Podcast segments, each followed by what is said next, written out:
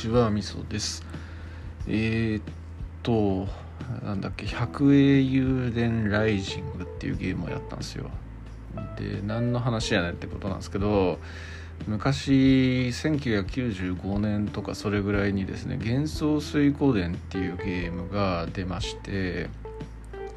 えーと、名前の通り水湖伝をモチーフにしたゲームだったんですよね。でえっ、とえっ、とね、まあ、108人仲間を集めて悪の帝国と戦うみたいなそういう話なんですよで結構こうストーリーとかがすごくよくってですねえーとまあ、感動的なストーリーだし世界の設定みたいなものっていうのもすごくよくできているんですよね。なんか前にもこの話したな。で、えーと、続編っていうのが翌年だか翌々年だかに出てですねで2がもう本当その幻想水湖伝シリーズっていうものの中で、えー、もう最高傑作中の最高傑作って言われるぐらいストーリーもシステムも、えーと全体的にすごく良かったんですよ。で下手すりゃなんだろうなジャパン RPG の中でもこうやったことがある人に言わせるとやっぱ相当上位に入るゲームみたいな感じでいまだにですねこうジャパン RPG のランキングみたいなのを作ると上位に入ってくるというような作品なんですよね。なんかこの間のなんかのテレビ番組で、えーとゲーム総選挙みたいなのが行われたんですよ確か。でえっとなんかもう任天堂の作品ばっかりでこれデキレースじゃねえの？っていう感じがしたんですけど幻想水湖伝の1と2が確か50位以内に両方とも入っててあ分かってるみたいな感じに思ったっていう記憶があるんですけど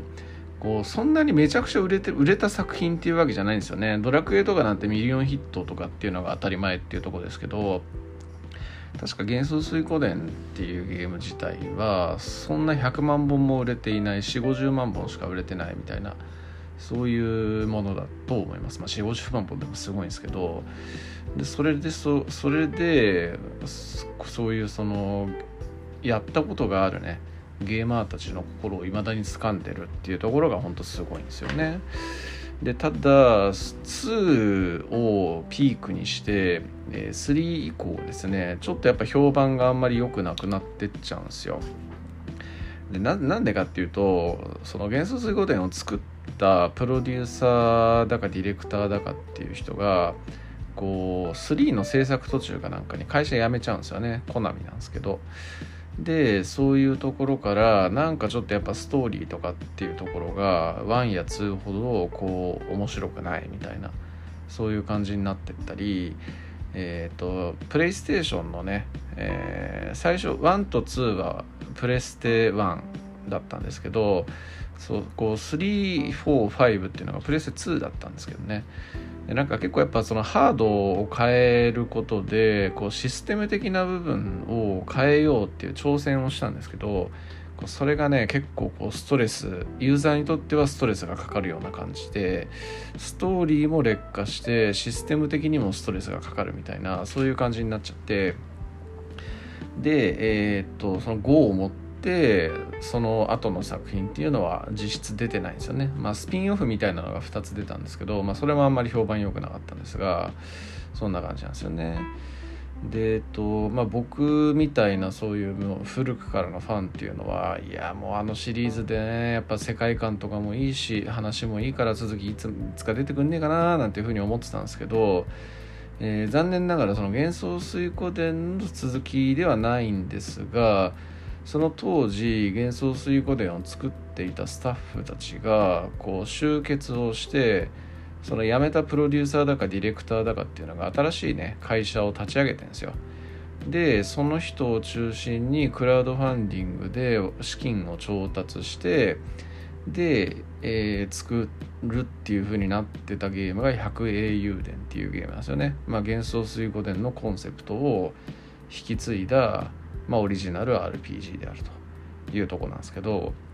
でそれ自体は来年本編は発売するっていうふうに言われていて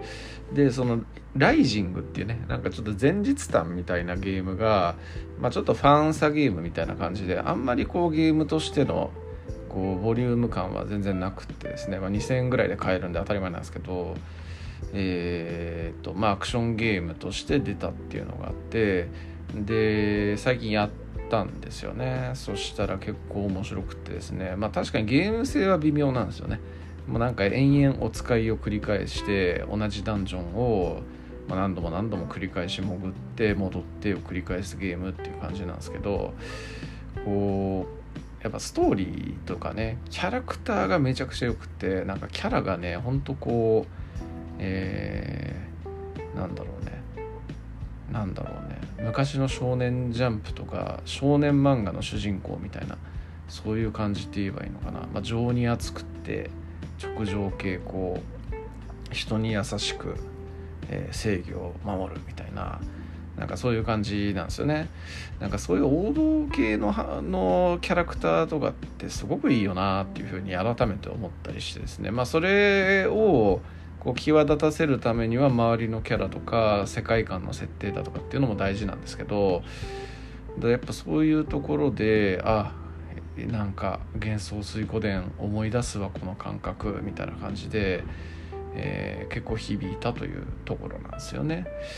まあ、なので、えー、っとまあ、幻想水湖伝ね当時やっていた人たちっていうのも、まあ、言うてもまあそこそこはいると思うので、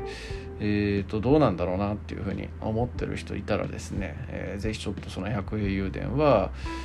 ウォッチしてほしいなという感じに思ったりしましたね。はいまあ、そのライジングっていうゲーム自体はこう、まあ、何度も言うようにゲーム性は微妙なんですけどそういうやっぱ感覚とかをちょっと思い出させてくれるっていうところとかそういうところで、うんまあ、やってもいいというふうに僕は思うので、えー、まあ、試しにやってみたらどうでしょうかというようなところですかね。はい。えー、まあそんな感じですね、うん、まあでも本当ねあの改めて思うあの熱い主人公とか一生懸命なキャラとかっていいよねって本当思いますね。なんかこれも前話しましたけどこう牛尾と虎っていうね漫画があるんですけど本当それの主人公も本当そういう感じなんですよね。もうすごく純粋にいいやつっていうそういうような感じであの作品の好きな部分まあ本当あれも全部好きなんですけどでも好きな部分の56割は主人公の良さだろうなっていう感じに思ったりするという部分かなって感じたりしますね。はい。まあ自分もね素直に生きていきたいなという感じに思いますし頑張ってる人たちを助けたいなというふうにも思ったりすると